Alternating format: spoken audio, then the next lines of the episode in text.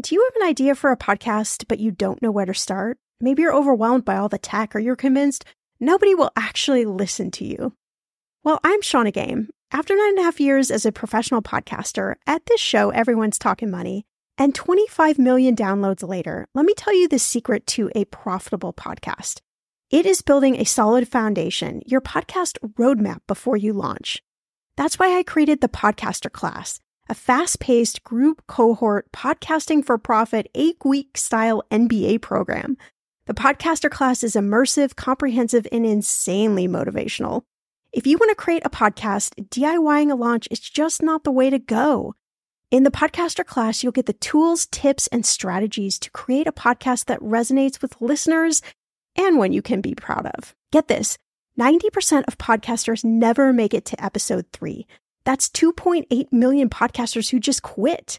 So to be a top podcaster, you only need to publish 21 episodes, but you got to make them good. So in the podcaster class, I'm taking the mystery out of how to create, launch, and profit from your podcast so you can create a top 1% podcast just like this one.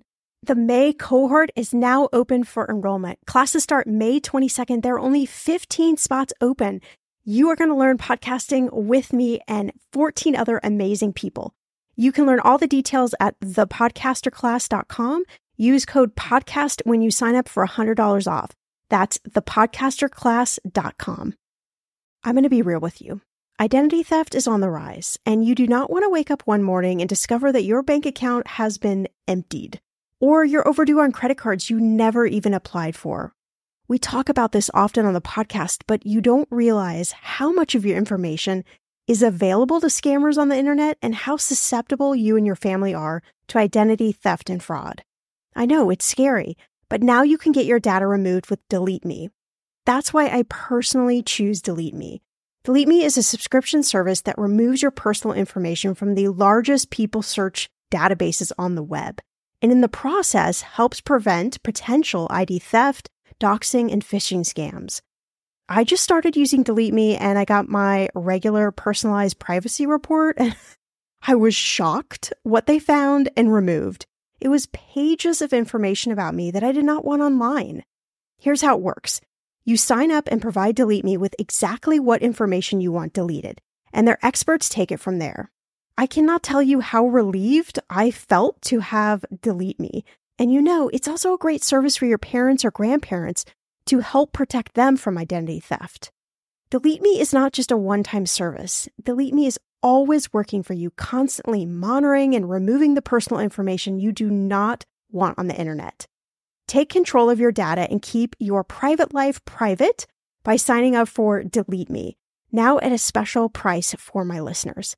Today, get 20% off your Delete Me plan when you go to joindeleteme.com slash ETM and use promo code ETM at checkout. The only way you get 20% off is to go to joindeleteme.com slash ETM and enter code ETM at checkout.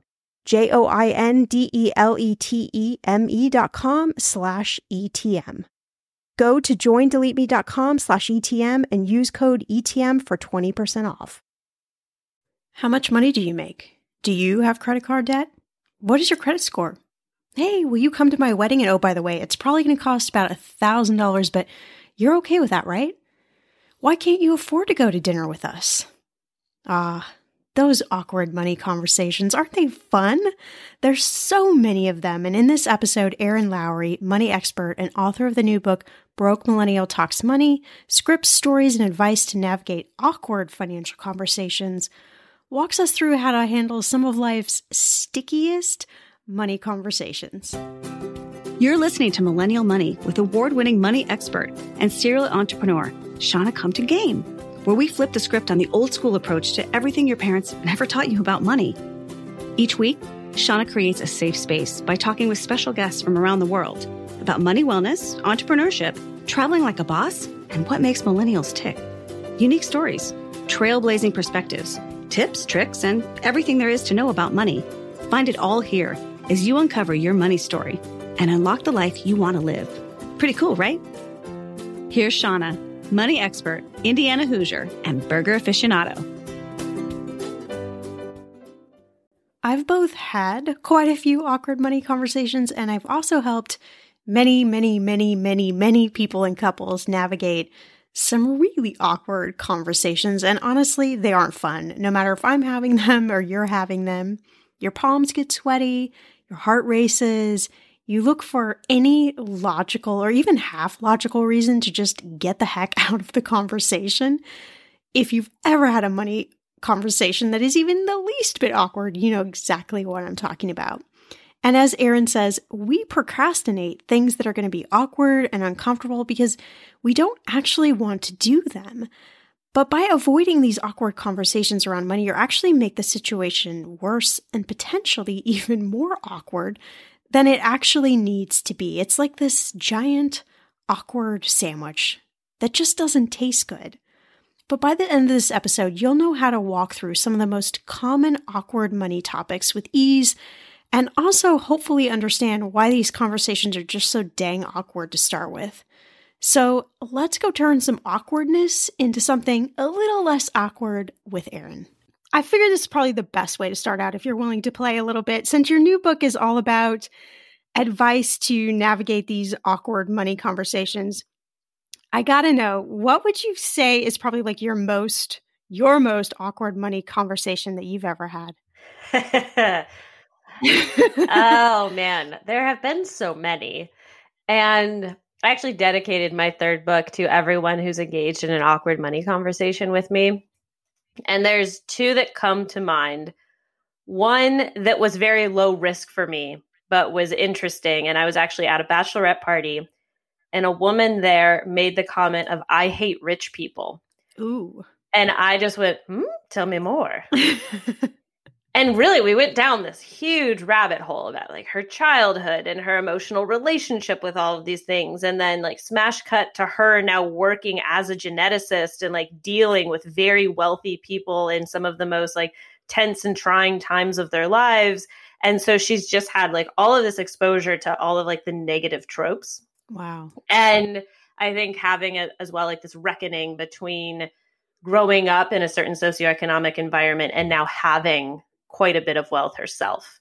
And it was just a fascinating conversation, but a bit awkward that I'm like being a bit voyeuristic over here about, oh, why? And like, tell me about your childhood and what makes you feel this way. And inevitably, like, cleared out a room at this bachelorette party because I was so engaged with this woman. but the other one that was much more high risk because it was somebody actually in my life. And I talk a little bit about this in the book weddings are the bane of my existence and been in a lot of them, been invited to many, had one myself. And I really did. I've had a fallout with a friend of mine over a wedding because she got, in my opinion, very irrational about her expectations from bridesmaids. And I was in a place in my life financially where I could not afford what she was asking of us. I also was in other weddings that year, invited to can't remember if it was five or six other ones that year, none of which were in my hometown of New York City. So I was having to travel for absolutely everything. I was like 26. I wasn't making great money at that time either. And part of it was me learning that what I did was not healthily communicating and setting boundaries right. and more like judgy and condescending about value sets. of, you know, I don't really value this $300 dress you want me to buy type of things. going to wear once. right. So it was a lot of learning by putting my own foot in my mouth, making mistakes, having a relationship strained as a consequence that also helped me learn how to fix that and not do that again and have set better healthy boundaries early on and be able to navigate those conversations in a better way. So this book does not come from a place of I have just flawlessly come through life having these chats. It's like no, I have screwed up plenty of times. Here's what I did wrong and here's what other smart people say to do right when you're having these chats. I think that's such uh, I, I you telling that story about weddings just has like flashback moments for me of those years when there were just so many weddings. It felt like every time I opened the mail or my email, it was like another wedding invite. And um you know, then it comes with the gift and all, you know, you can go down the rabbit hole. I had a couple friends uh last year who were saying, you know what? Oddly, one of the best things about the pandemic is I don't have to spend a ton of money on people's weddings, which sounds, of course, like a, not a very nice thing to say, except they were just very thankful that their budgets had a little bit of time to recover. But those are extremely awkward moments, particularly if you're in the wedding party and really good friends with the person it's like how do i how do i even begin to have this conversation? Because everyone's at a different income level. i'm not being facetious when i say i bought a car because i wasn't going to other people's weddings this year. Really not. My husband and i joke that our car and it's a used car but that our car was our other people's weddings and international travel funds for 2020 just that funneled into I the like car. it. Yeah. Yeah, so- I have spent over 20 grand going to other people's weddings. I did the math while writing the book. Oh my gosh, that is It's not that is incredible. yeah, but it's not that hard to do. Like that's the thing that's crazy is if people think about and actually go back and do the very painful math. Even if you're invited to 3 or 4 a year, especially if you're also invited to bachelorette parties and bridal showers and, you know, engagement parties, even if you only go to two of those, the wedding and one other pre-event, and you're having to travel each time, it's really easy for a single wedding to cost at minimum a grand. Not even buying, not even being in it, not even buying like dress and shoes, but you're talking possibly two Sure. trips, food and everything when you're actually there, lodging, gift, all of that. Super easy for a wedding to cost a grand. And I always get like, well, I'm not that popular. All right. I have 30 plus first cousins, so that's part of the problem. and the other issue is you partner up, right? So it's not just my friends, it's also my husband's friends. And then now we're, you know, double amounts of weddings. And yes, I felt that way about 2020, but they roll over to 2021. We already have seven. So we'll see what happens. I don't want to Oh, complain about weddings the whole time. They can be a lot of fun. and I'm not trying to make anybody feel bad that is currently going through the wedding process, but please be sensitive to your friends' budget restrictions and also not even just budget restrictions, but value sets. Like, do think about that. You know, I, for one, when I got married, I paid for my bridesmaids' dresses because I had a certain style that I wanted to go for, and I wasn't going to make them pay for that. Now, if you say, like, hey, a knee length black cocktail dress and they get to pick what they want, then fine, sure, they can pay for it. But if you're decreeing something, you pay for it. Yeah, I like that. I like that advice a lot. And I think thinking a little bit like I guess fundamentally about the book and about these awkward conversations, like what do you think at the core makes money so awkward to talk about it? Is it because we have all of these strong emotions around money that are kind of maybe buried and hidden for most of us or does it just feel like one of those taboo topics that we can't dare go into these conversations about? It's all of the above. And to me, I feel a huge part of it is that fear of judgment and potential shame that you might get.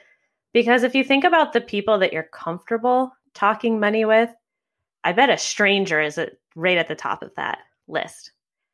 Like, if you're hmm. sitting on an airplane, RIP travel, but if you're sitting on an airplane and just get into a chat with somebody I am almost willing to bet you are more likely to disclose credit card debt to that person in the context of your conversation than to your best friend.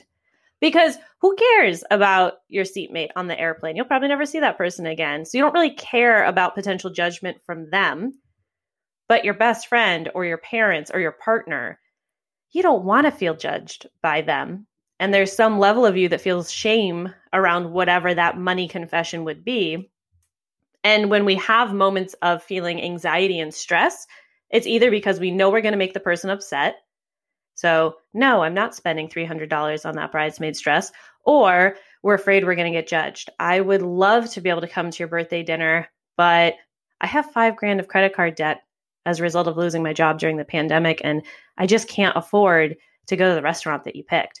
Now, you don't have to provide that level of information to them, but providing context can be a really powerful tool when we're having these chats. And I feel like it's like if you allow yourself to speak with that level of of honesty and just realism, I would have to imagine that it's also very freeing for you even though it is scary to talk about those things, but there has to be an element of of freedom to be able to just say, look, here's where I'm at and here's what I can do and here's what I can't do.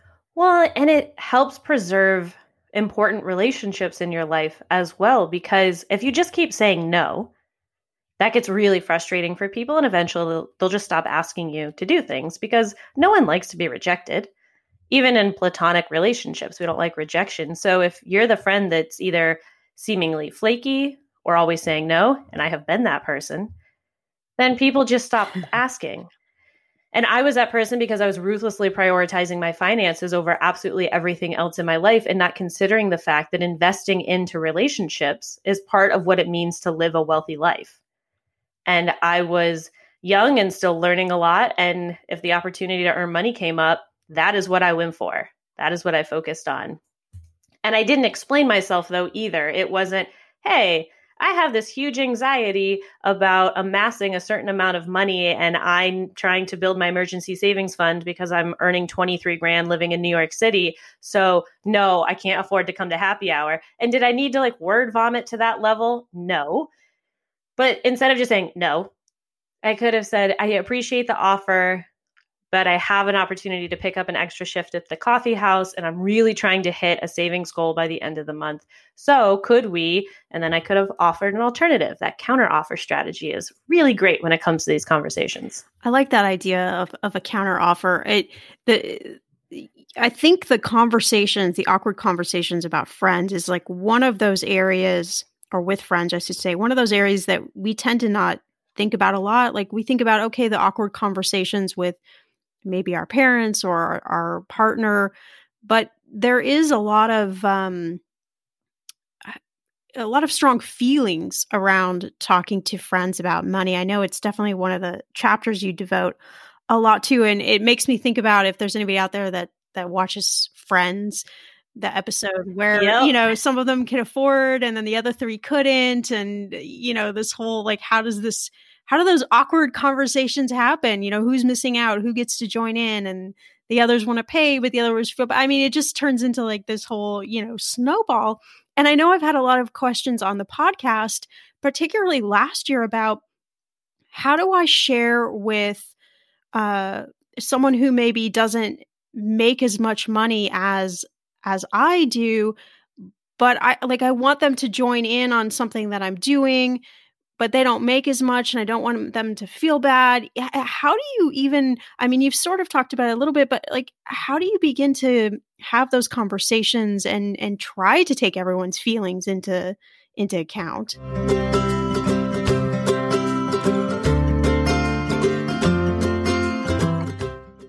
Okay, friend, I want to know what are your money goals this year?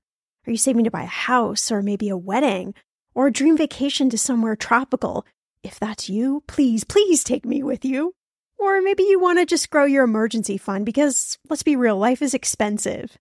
I want to make sure you reach your goals, so you need Monarch.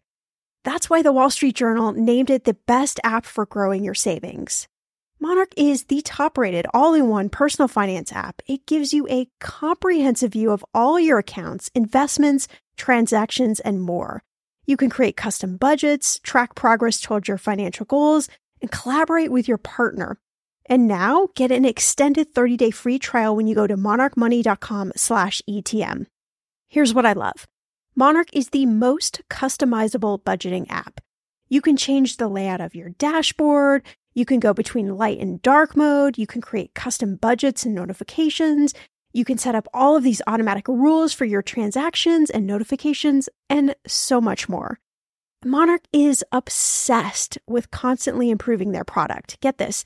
They release updates every two weeks and they even allow customers to submit suggestions, vote on requested features, and view the product roadmap. This, my friend, is totally original. Plus, they will never sell your data to third party or show you ads. I think that's really important. After trying out Monarch for myself, I understand why it is the top rated personal finance app.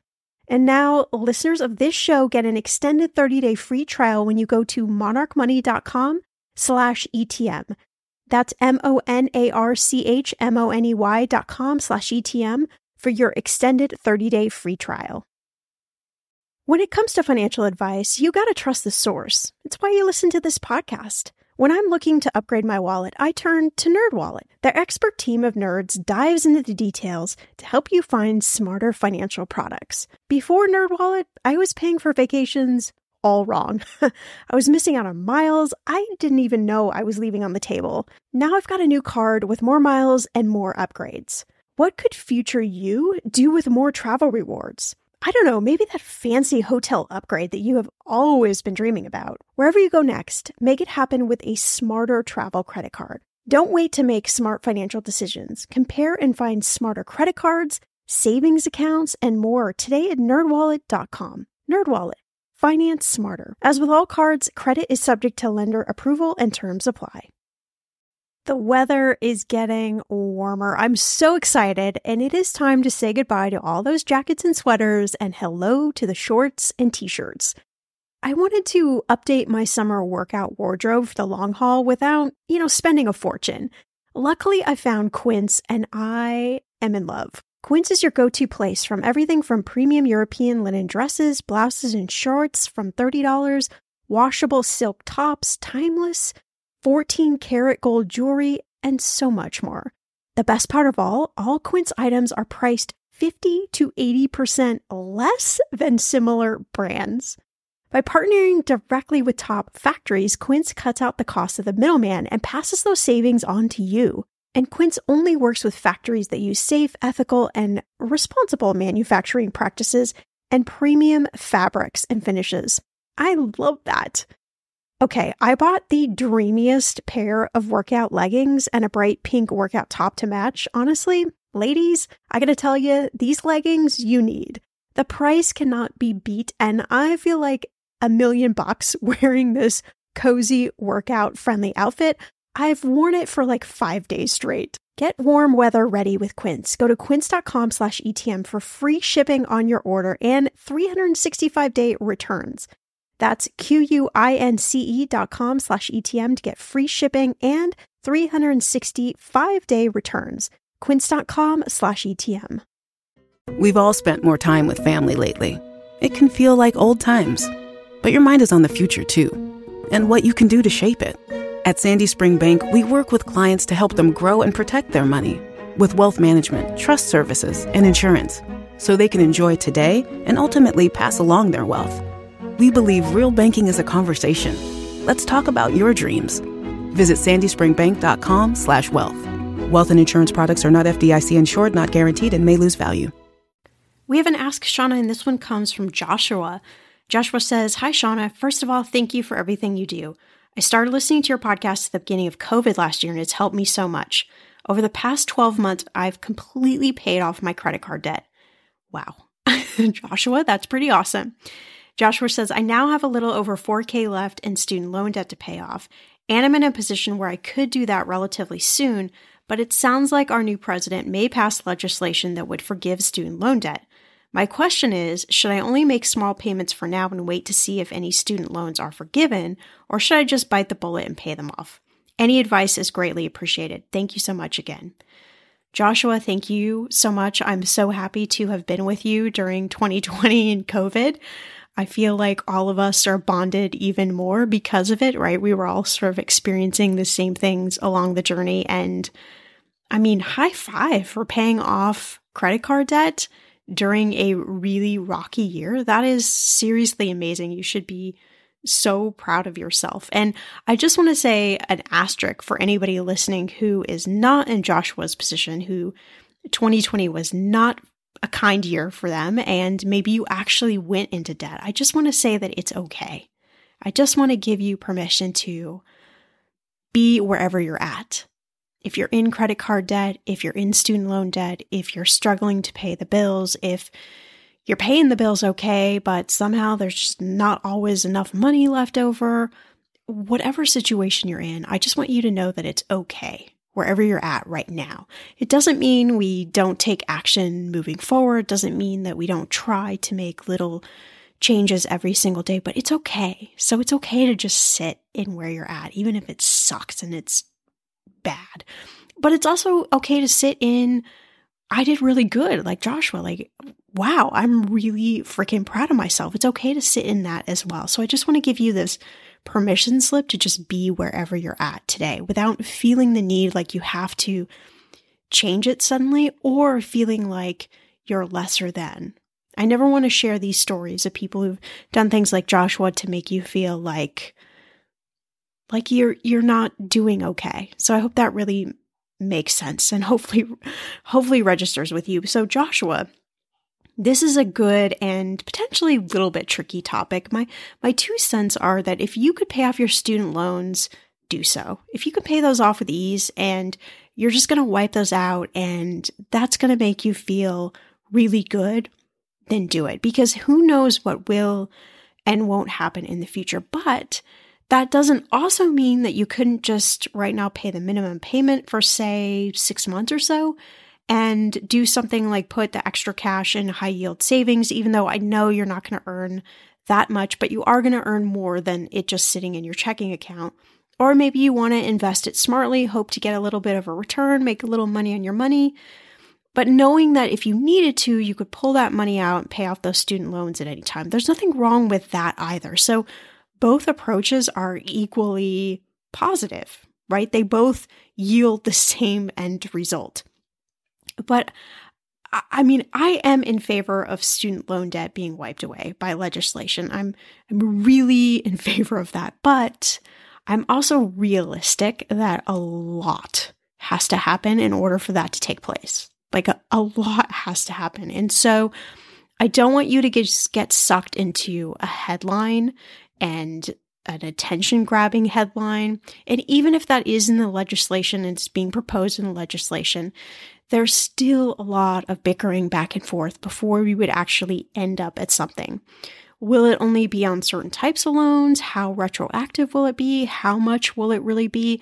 These are big, big questions. So I want to detach you from whatever is in the news cycle about it.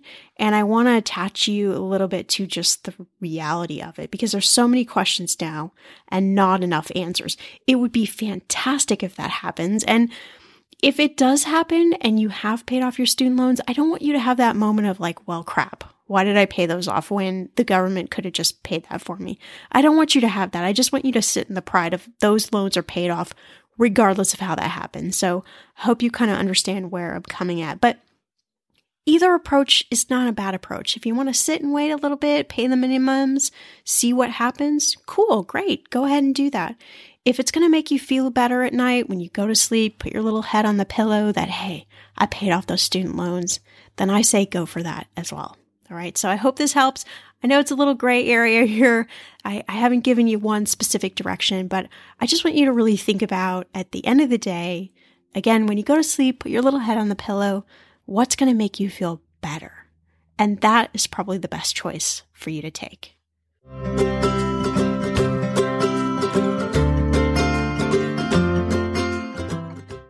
One, initiating the conversation is the first step but if you're the person who earns more, there's a few key things to consider. One, the natural psychology of envy that's probably going to happen with your friend who doesn't earn as much. Like there's probably going to be a natural jealousy, even though they don't want to feel that way. It's just kind of human nature, unfortunately. Right. But the other thing to consider is one, do not always pick up the tab.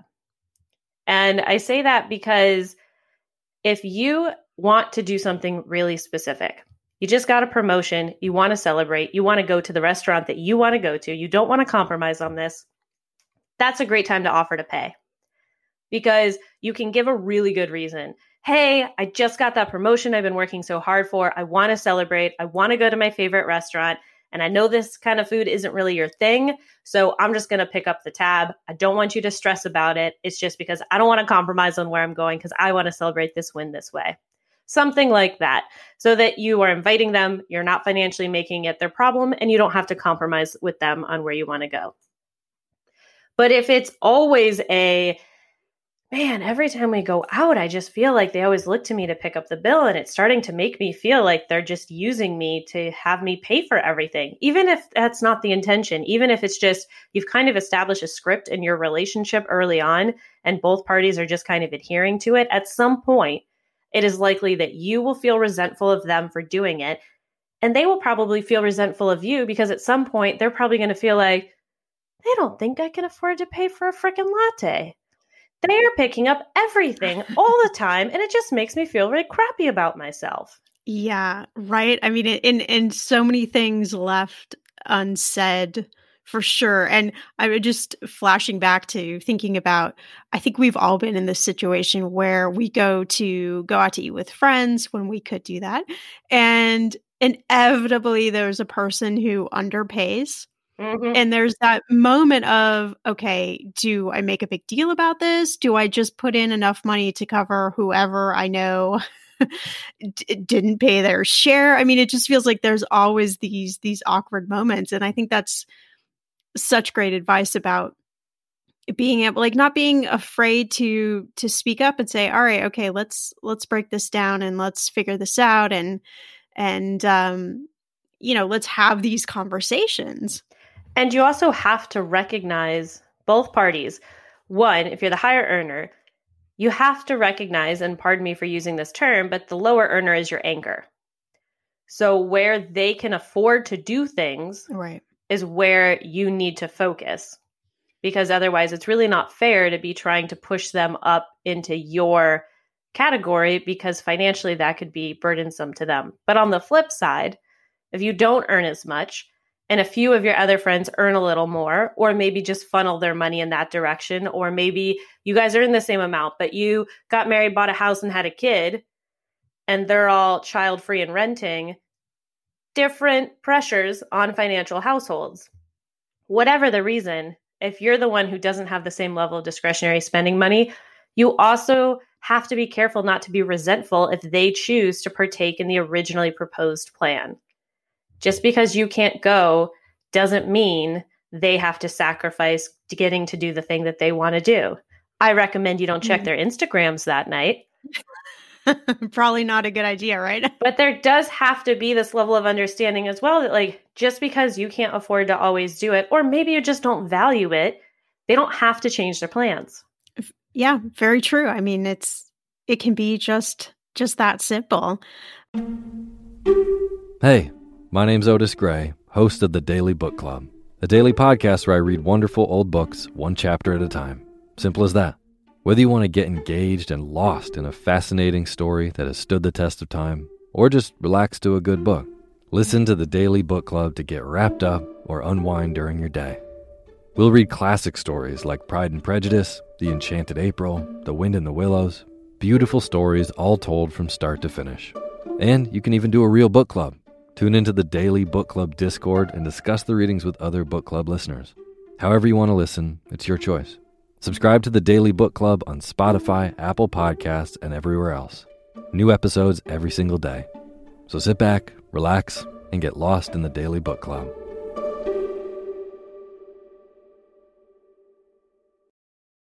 Imagine unlocking a version of yourself that's unstoppable, where mental barriers no longer hold you back. Listen to Mentally Stronger with me, Amy Morin, therapist and international bestselling author here to guide you on a journey to reaching your greatest potential.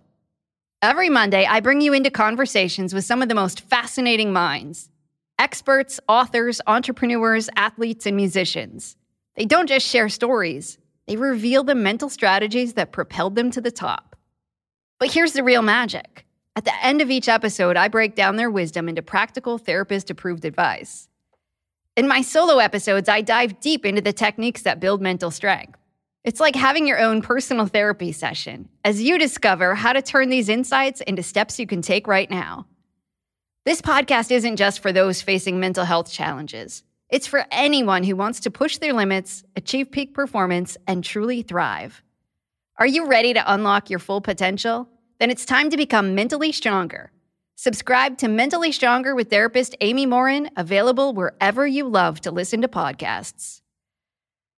Want to know the number one money question I'm asked? It's how to get started investing without being overwhelmed. So, if you're asking yourself the same question, then you have to check out the Investing for Beginners podcast.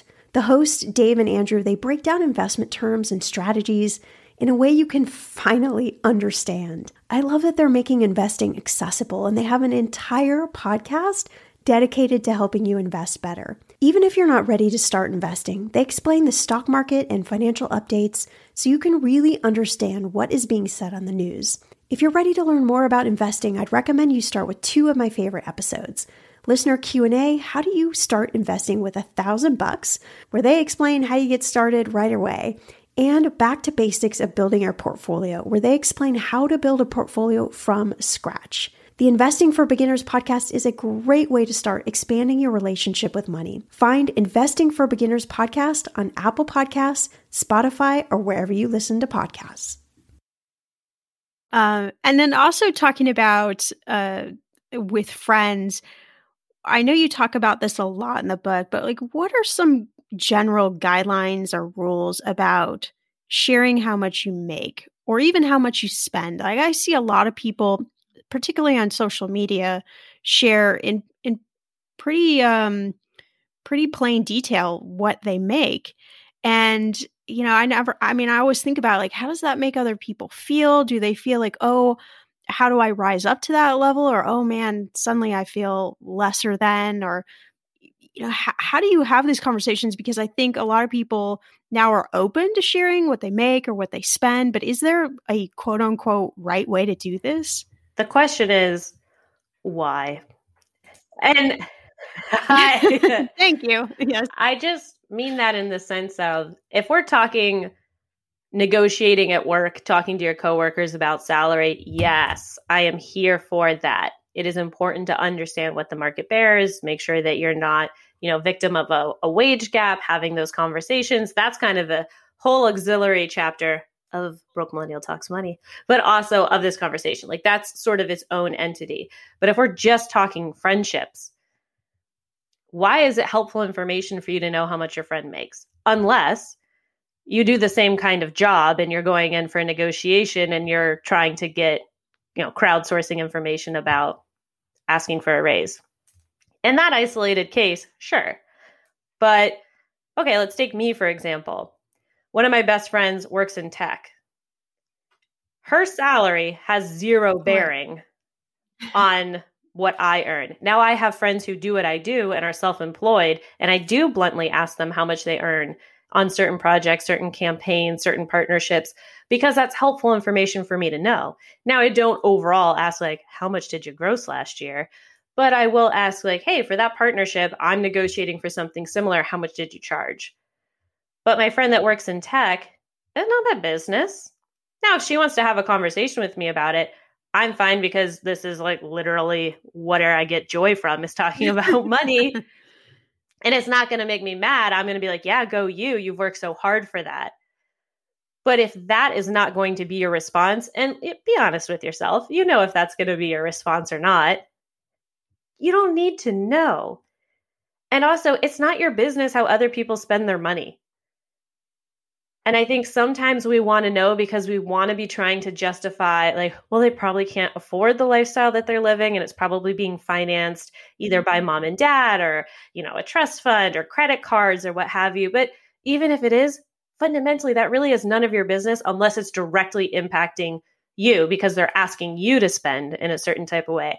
Then, yes, please set those boundaries. But it still doesn't require you to ask how much they make. I like that. And it's such an important point about boundaries. And A, it's okay to have boundaries around things like this. and uh, B, it's it's healthy, I think, to establish uh, boundaries, especially if someone's being overtly nosy, nosy and and, and the, that's not uh, what you want them to do. So, I, hearing about some of your awkward conversations, how did you come up with the idea for for this book? W- was there something sort of brewing with you within you that you thought, okay, this this is actually a conversation topic we actually need to converse about? Yeah, I was getting a ton of questions about it. You know, a combination of both media requests and then I do an ask me anything on Instagram every Wednesday and I started noticing this trend of people asking questions where the underlying thing was really an awkward money conversation. So whether it was I can't keep up with my friend's lifestyle, how do I tell my friend no? How do I communicate with my husband about how I want to handle money in our marriage? How do I ask mm-hmm. my parents if they have enough money? Like there's just so many ways that talking about money impacts our life. And if you look at Broke Millennial as a series, the first book is, you know, you get it together. Next book is you learn how to invest. And then this one to me is like, all right, you got your own financial house in order, but it is going to come crumbling down if you cannot learn how to communicate and set healthy and I like this term. I heard it the other day compassionate boundaries. Oh, I like that too. Yeah. Yeah, it's a great term because oftentimes we think about boundary setting as like, you know, I'm looking out for me. I'm doing this. This is in the best interest of my financial life or my mental health. And yes, all valid and true. But also sometimes it's about being compassionate to with another person in your life, but that setting a boundary is what is compassionate for the both of you. And if we can't learn how to effectively talk about money, it will continue to be a pain point in our lives.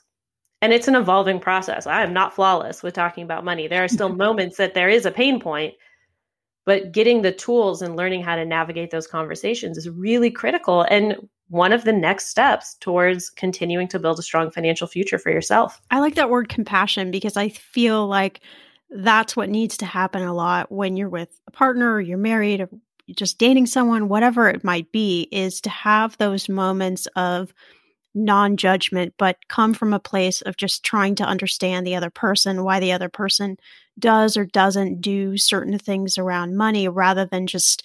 I think it's really easy to just want to point a finger and say, you're doing this wrong, or I wouldn't do it this way. And rather than having some of these conversations from a real open perspective, I know one of the things you talk about in the book, which again, I get a lot of questions about is how do I talk about things like prenup if I'm terrified what the other person is is going to say? Are there certain specifics that you you do or don't do when you're trying to have awkward conversations like that with a potential spouse partner? Yeah, try not to hit their triggers. And I don't say that flippantly. I really mean we all have knee jerk reactions to certain things when it comes to money and with like everything else, but definitely when it comes to money. And for a lot of us, that is very much rooted in our childhood. It has to do a lot with how we were socialized around money, what we were told about money, what we saw play out with our parents or whoever raised us when it comes to money. And even if you feel like you've really gotten it together financially, there will be moments where that button somehow gets pushed. And you mentioned having, you know, these chats and understanding how your partner operates. And to me, that's one of the first key things when you are coupling up with somebody is understanding their own emotional relationship with money. You need to figure out your own, but you also should learn what theirs is. You should learn about what their childhood was like, especially financially might not be something they want to get into too much, but even just getting a little bit of context can be very helpful for you because it can help start to explain if a fight occurs where you're just like, I don't understand why you're having this reaction. and that happens. I mean, all sorts of different fights that break out in relationships is like, this did not seem like it needed to go to a 10. And all of a sudden you just took it to a 10. What? And often that indicates that, like, probably not so much about you, but whatever button you just hit is a really sensitive topic for that person. So, having that first, understanding what your partner's triggers are before you start the heavier, hey, baby, I want a prenup type conversations. Prenup specifically, one of my favorite topics. Uh, you don't have to drop the P word right at first. You can ask a question that's very open ended, like, hey, when we get married, what do you think is a fair way for us to handle the money and the debt that we're bringing into the marriage? You don't have to say the D word either. It doesn't have to be like, if things were to go sideways and we got divorced, what do you think is fair? Like, first, just like in the context of our marriage, what feels fair? Then, and if something were to ever happen, what would feel like a fair way to split that up? Mm, I like that. That being the precursor to, okay, did you know that our state's law says, because as my attorney said to me, everybody has a prenup, it's the default laws of your state. And I love that reframe. And that's a, a, solid one to use when you're having this conversation with your partner. Hey, we live in the state of, you know, you live in California. California is a community property state. What does that mean for us if we were to get divorced? Do we think that's fair? And if we don't think that's fair, let's have a document that dictates to us what feels fair within reason because it still has to hold up in court.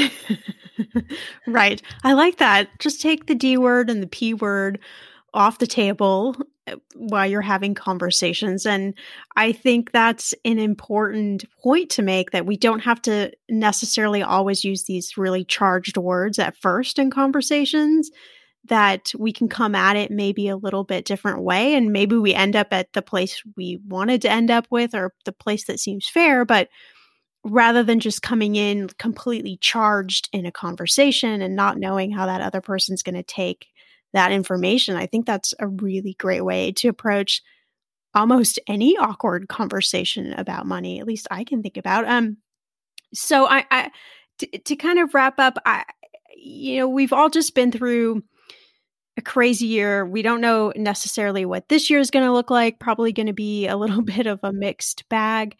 And as we start to, you know, peek our heads out and really emerge back into into the world, what sort of uh, takeaways or, or steps or gems can you leave us with about how we can maybe gracefully walk into some of these awkward conversations maybe a little bit better way than we've we've done in our past. I'm just expecting like all hedonism to break loose here as people are allowed to do things again.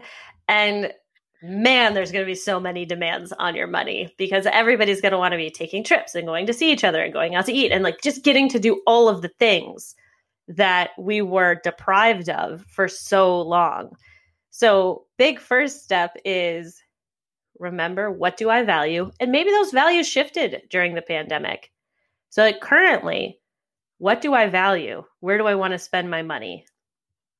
Trying to prioritize those, but also if you're communicating that, don't have it be like, well, I don't value that. Like that is the, not the way to engage in that conversation. but providing your why when you're having these conversations as opposed to, I don't value going there. It's I'm trying to we're trying to buy a house and save up. We're planning to have a baby. We're, you know, going to go take this month-long trip because we miss international travel so much. Therefore, that's not really in my budget right now. Instead, could we using all those same tools? The other thing that I really want people to remember to do, no matter what the awkward conversation is, try to have it early a lot of what happens too is this stress mm. of we procrastinate things that are going to be awkward and uncomfortable because we don't actually want to do it. And so then it takes you up against a deadline and you're having to set a boundary or make a big ask when it actually now could be a financial problem for someone else. And if you're going to, for instance, your best friends from college, you're meeting up for a reunion because you didn't get to see each other last year. But hey, in that time span, you had a kid and now you financially can't afford the same things that you used to do. But they all have their heart set on going to this one destination. And for you, that's going to be an $800 expense. And instead of early setting the boundary of, hey guys, things have kind of shifted over here because of the baby. So I can't afford to take that particular trip anymore. Would you be open to and providing a different alternative? If you wait till a month before, that's not really fair to everybody else. If you have this conversation months and months and months in advance, then maybe a compromise can be reached. Or maybe they still get to go do the fun thing and you FaceTime in one evening and have a nice chat.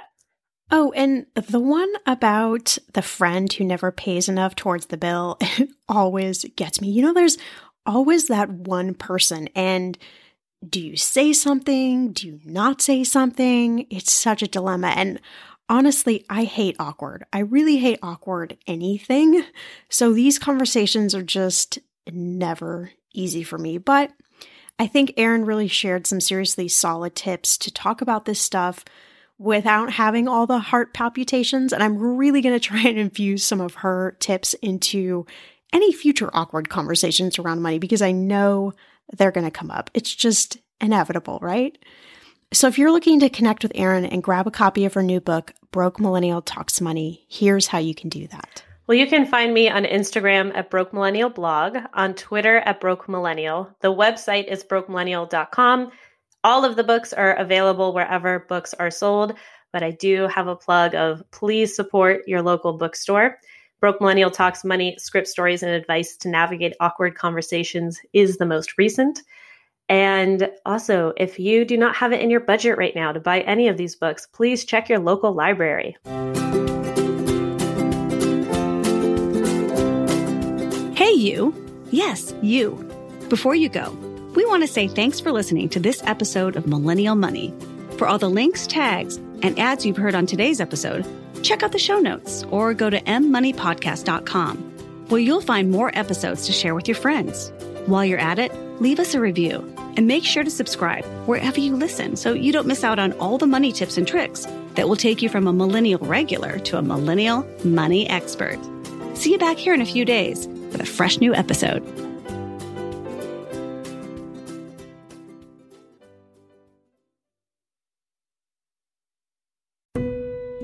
Everyone knows that putting money aside in savings is really important. But then what? Should you keep your savings locked in a CD for a higher rate or keep them liquid in a money market? Can your checking account help you save too? Or is it about creating the right combination? We believe real banking is a conversation. Let's talk about the savings options that are right for you. Learn more at sandyspringbank.com. Member FDIC.